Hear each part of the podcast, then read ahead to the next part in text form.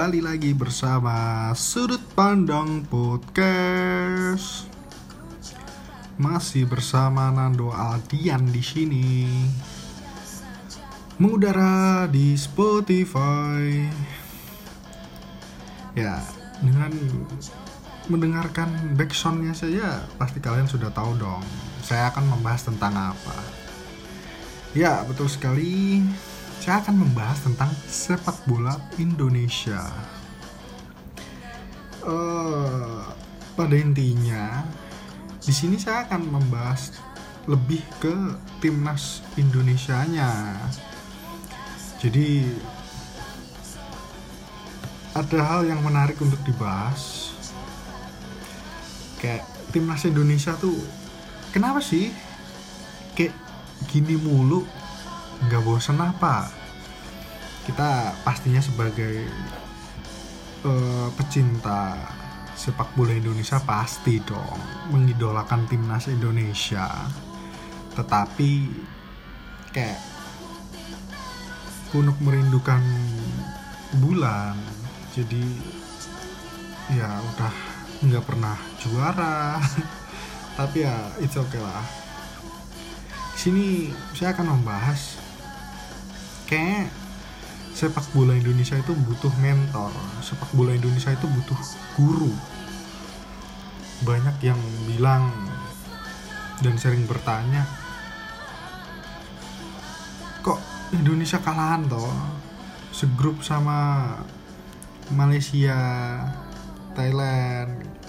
Kita saja nggak mampu bersaing bahkan di kualifikasi ini saja kita kalah di kandang dengan mereka. Sepak bola di Indonesia memang berkaitan dengan nasionalisme di satu sisi, tetapi juga jangan melupakan realisme di sisi lain. Sepak bola Indonesia, terutama di tim seniornya, saya rasa sudah cukup ketinggalan zaman. Bisa dibilang kita sudah ketinggalan 10 langkah. Ya 10 langkah atau bisa dibilang lebih daripada sepak bola dunia pada umumnya. Tetapi kita sering kali tidak mau menerima kenyataan itu. Selalu yang dijadikan ukuran ialah fanatisme supporter Indonesia terhadap tim timnas sendiri. Padahal padahal ada 250 juta lah kurang lebih rakyat Indonesia yang sangat sangat sangat sangat mengemari sepak bola. Tetapi memilih 11 pemain saja untuk berprestasi itu pun tidak bisa. Uh, padahal di era sekarang ini sains dan teknologi itu udah masuk ke dalam lingkup ke sepak bola terutama ke pembinaan pemain terutama untuk pembentukan fisik dengan apa dengan metodologi metodologi metodologi yang sudah ada yang sudah diterapkan di liga-liga Eropa. Eh, bahkan dari hal yang paling paling paling mendasar saya seperti sepatu pemain. Bahkan sepatu yang dipakai sekarang pun disesuaikan dengan bentuk telapak kaki dari setiap pemain sehingga pemain yang memakai sepatu tersebut lebih nyaman dan memberi, me, apa ya memberikan manfaat baik manfaat yang positif lah saat pemain sedang memakai ketika bermain ataupun ketika sedang menendang atau berlari. Kalau kita melihat infrastruktur di Indonesia terutama infrastruktur stadion ataupun eh, tempat latihan, saya rasa ya baru satu dua tiga stadion saja yang sudah memenuhi syarat seperti uh, kolam air panas atau jacuzzi itu sebenarnya ada manfaatnya karena di situ uh, kondisi fisik pemain itu bener-bener dijaga. Bahkan ada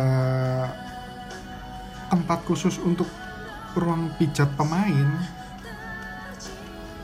Tidak hanya ada meser tetapi juga ada ahli ahlinya yang bener-bener paham bener-bener tahu soal anatomi tubuh pemain jadi tidak sembarang. Jadi ketika ini yang lucu nih yang lucu di sepak bola Indonesia ya. Ketika pemain cedera apa pun cederanya pemain lain pemain entah pemain setim atau pemain lawan akan membantu dengan mengangkat tubuh si pemain. Padahal hal ini sungguh-sungguh sangat di di luar nalar kita. Atau ketika seorang ahli osteopatik yang benar-benar paham soal anatomi tubuh pemain ketika melihat itu pasti akan heran kenapa harus seperti itu? Coba bandingkan saja uh, kualitas infrastruktur stadion-stadion di Indonesia dibandingkan dengan Liga Itali contohnya atau Liga Inggris lah yang menjadi kiblat sepak bola yang sekarang. Seperti klub-klub MU contohnya Arsenal, Chelsea, Manchester City. Atau bahkan di divisi championshipnya mereka sudah benar-benar menerapkan hal itu. Ya karena mungkin lebih banyak kesalahan elementer lah dalam pengelolaan sepak bola Indonesia ini terutama ya pembinaan pemain dari klub-klub itu sendiri atau pengkondisian pemain itu sendiri. Contohnya asupan makan klub-klub di Liga Eropa di sana sudah menerapkan ahli gizi. Jadi porsi-porsi makan pemain uh, cakupan gizi sudah diperhatikan dengan betul tidak seperti di Indonesia. Pemain dengan bebas. Ketika sebelum bertanding pun pemain masih sempat untuk wisata kuliner di tempat mereka bertanding. Seperti makan tongseng, sate kambing itu sangat-sangat sangat haram hukumnya bagi klub-klub profesional sebetulnya. Uh, dan lagi klub-klub di Indonesia itu mereka tidak memperhatikan hal-hal yang paling dasar untuk pembinaan pemain jangan berharap lah kalau kita bisa mempunyai sebuah tim yang kuat yang profesional. Se seperti contohnya fisik sama stamina lah. Pemain kita itu untuk bermain selama 90 menit saja masih kalah masih kalah dengan tim seperti Malaysia lah. Malaysia Thailand. Contohnya, contoh kasus, ketika kita berhasil unggul 2-1 di Senayan melawan Malaysia, pada akhirnya kita dibalikkan menjadi 2-3 pada akhir pertandingan. Hal yang sama juga terjadi saat kita melawan Thailand kalau tidak salah. Pada babak pertama,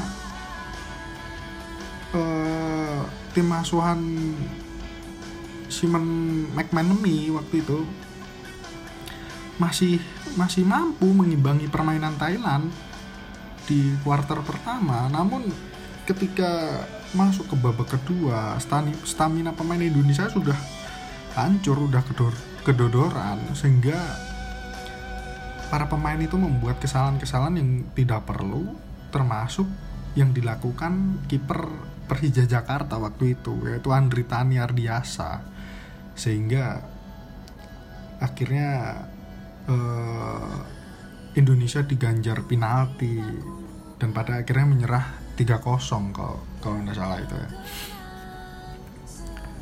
Iya bener 3-0.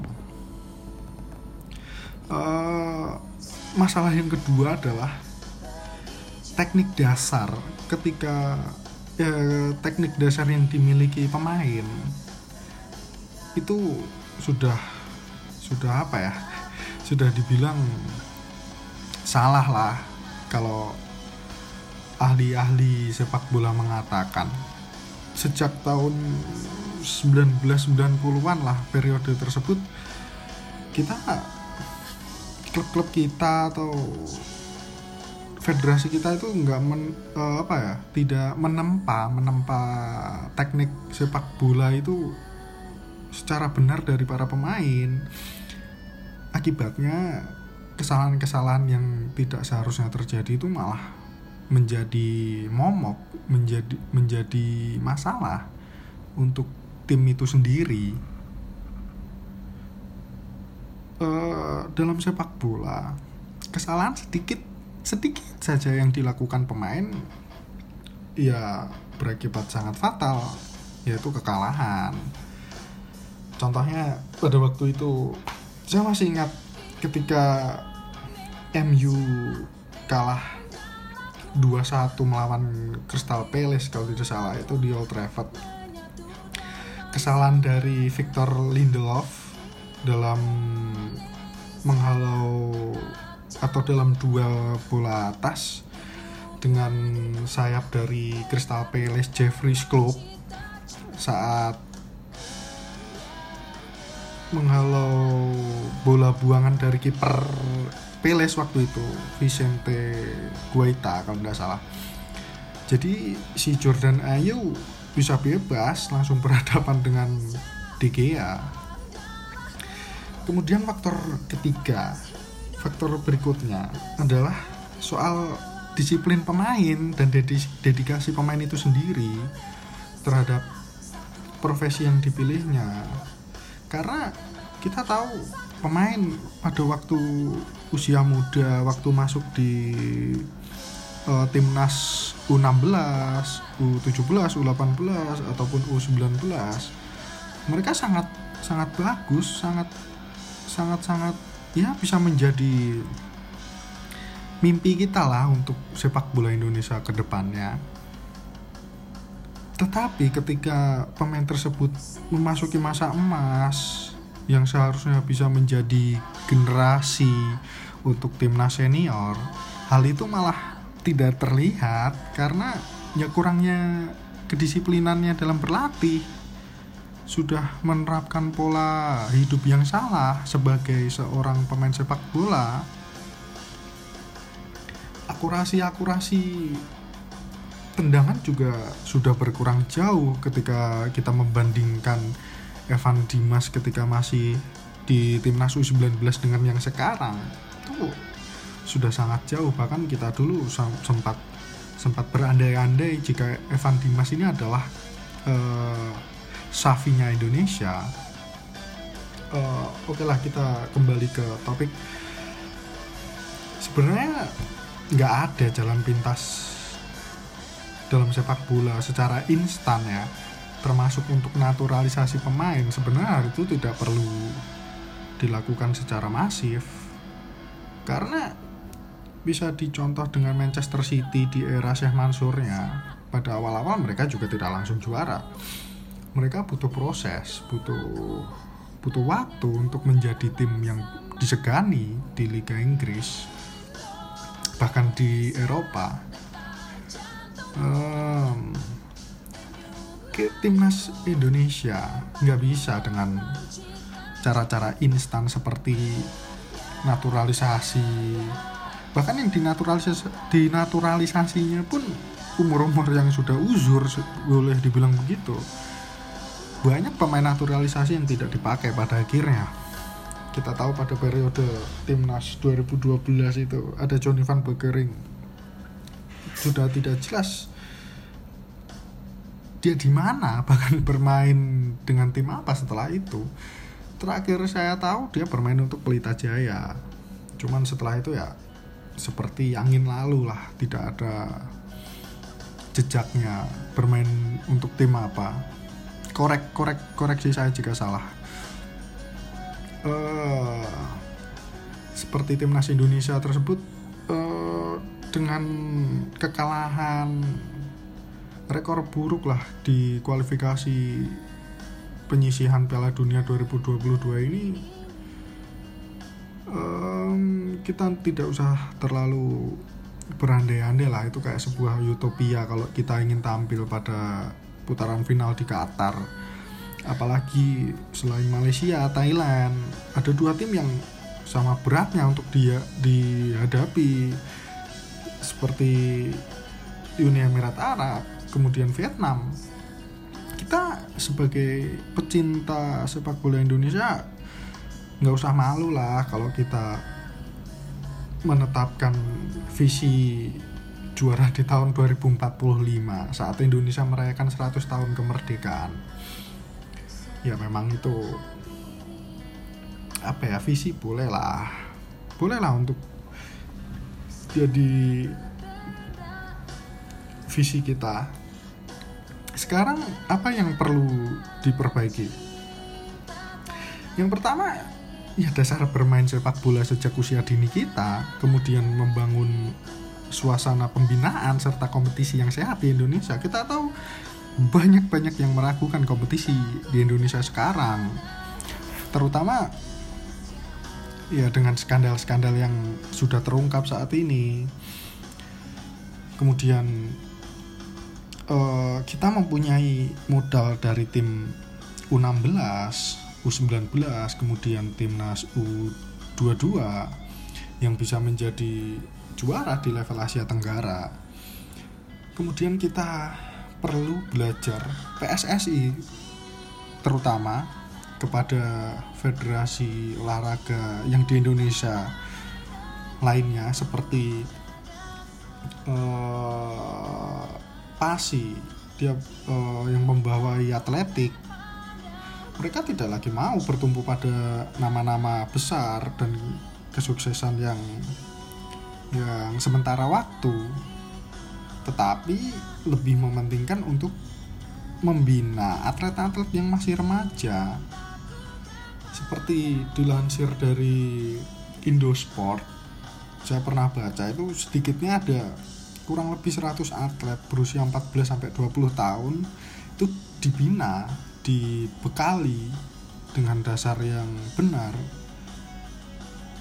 Untuk ya kita tidak hanya mengandalkan nama-nama beken yang sudah menjadi juara dan hanya menjadi kesuksesan semata tetapi kita juga memikirkan pembinaannya gitu loh. Jadi tidak yang serba instan. Kemudian ketika eh, kita balik lagi ke topik timnas Indonesia ya ketika para pemain terpilih masuk ke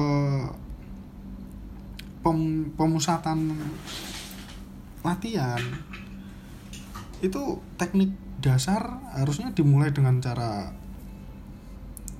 yang paling dasar seperti mengoper, menahan bola, menendang, dan bahkan mengambil posisi berdiri pun diajari secara khusus seperti yang dilakukan Sintayong sekarang.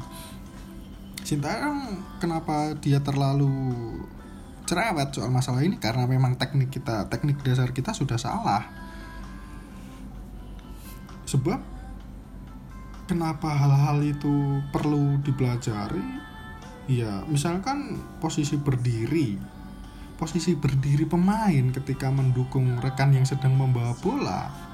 Ketika kita meminta bola kemudian gerakan mengecoh lawan atau gerakan tanpa bola. Kemudian cara untuk menghadang gerakan pemain lawan ketika mereka sedang membawa bola ataupun tidak membawa bola itu sangat sangat sangat vital di sepak bola modern yang sekarang dan itu perlu keterampilan sendiri keterampilan khusus dan setiap pemain seharusnya bisa menerapkan itu jika kita mempunyai teknik dasar yang benar, tidak asal.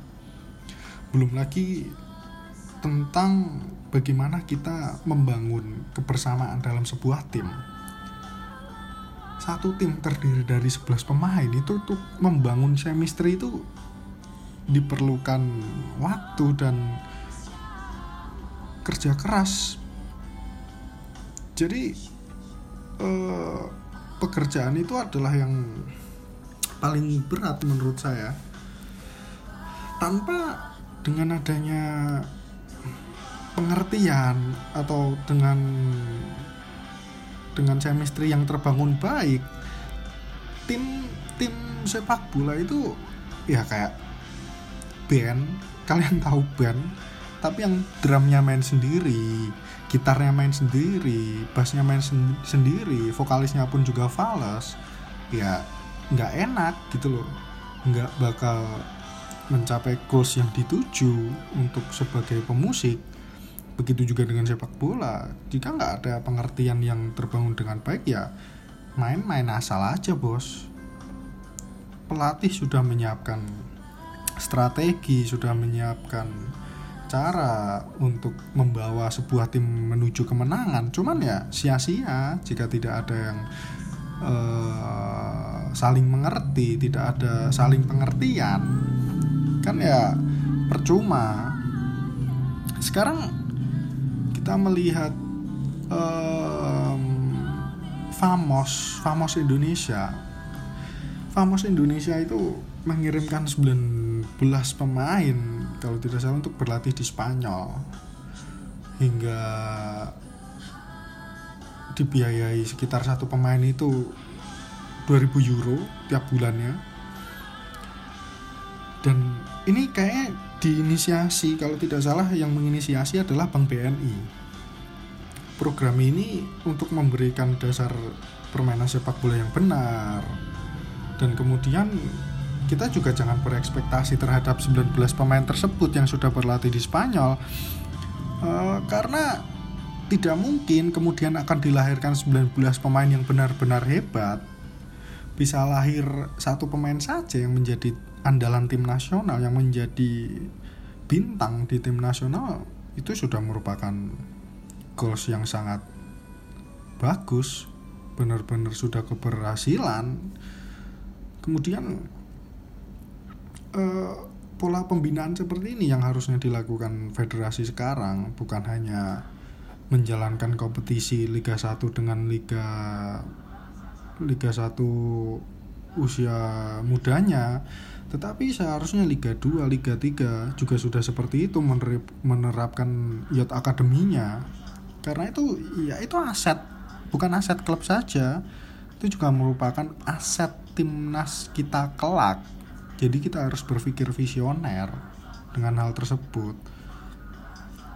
Seperti uh, pembinaan sepak bola itu menjadi menjadi nadi menjadi apa ya menjadi dasar demi kemajuan sepak bola Indonesia sebenarnya.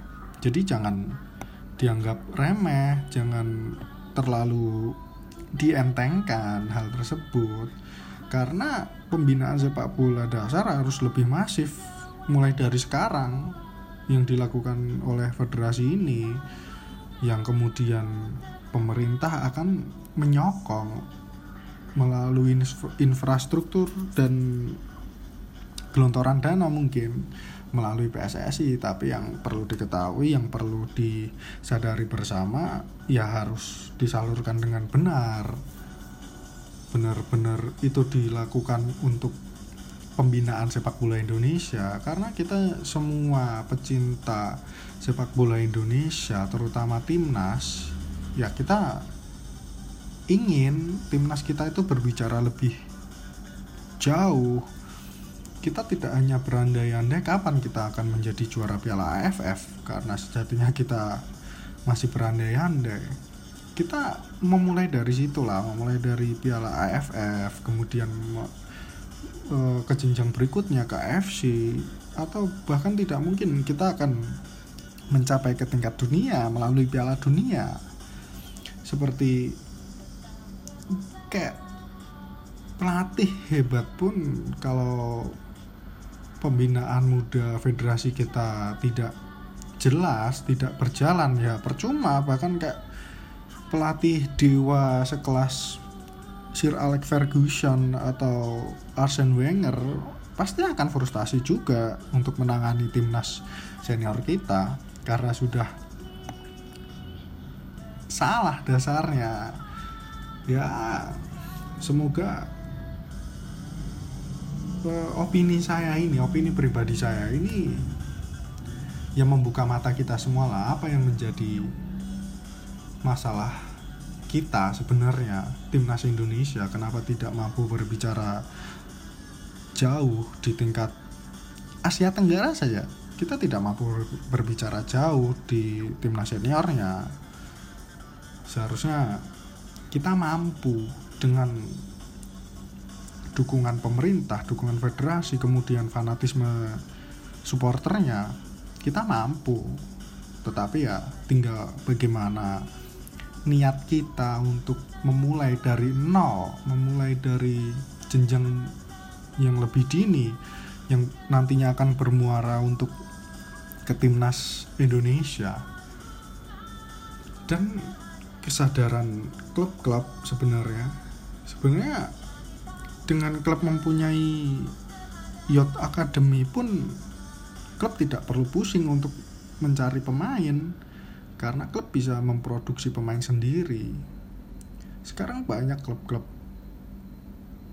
yang mempunyai uh, usia dini yang bagus tetapi tidak mampu berbicara bahkan di Liga 3 atau Liga 2 sekalipun. Padahal mereka mempunyai timnas eh, mempunyai tim junior yang sangat bagus. Kenapa? Kenapa ini tidak diberdayakan pemain-pemain muda yang mampu berbicara di tingkat nasional ini? Seharusnya klub sadar dan membuka mata dan pemain muda pun ketika dilirik oleh tim seniornya pasti akan sangat bangga. Berarti effort mereka tuh membuahkan hasil. Tidak percuma. Bahkan banyak sekali kasus banyak banyak sekali kasus pemain yang bersinar ketika di kompetisi usia muda tetapi tidak terlihat ketika sudah memasuki kompetisi yang tingkat profesional seperti di Liga 2 ataupun Liga 1 mungkin cuma beberapa satu dua tiga saja pemain yang mampu berbicara banyak. Dengan kurang lebih 250 juta penduduk Indonesia saya rasa tidak susah lah untuk mencari bibit-bibit pemain muda berbakat. Sebenarnya bibit itu diciptakan bukan dicari tinggal bagaimana kita meracik kita memasak pemain tersebut untuk menjadi generasi yang tentunya akan membanggakan negara kita yang pastinya kita semua akan merasa bangga dengan timnas kita yang nantinya akan berbicara lebih jauh di kompetisi internasional. Mungkin itu saja celotehan saya, unek-unek saya terhadap sepak bola Indonesia, terutama timnas Indonesia. Jika ada yang salah, jika ada yang keliru, tolong dikoreksi.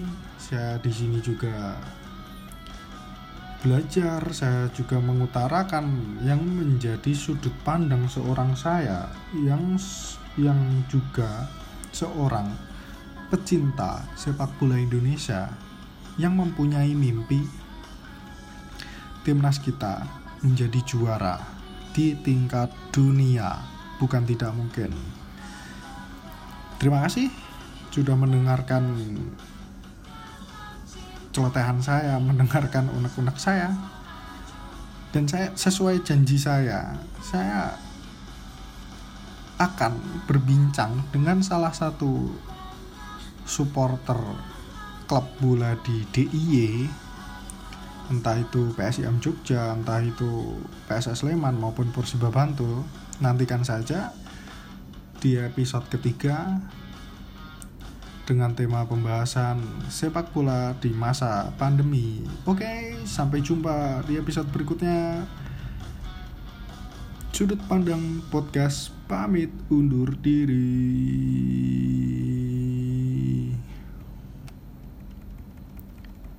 Dah.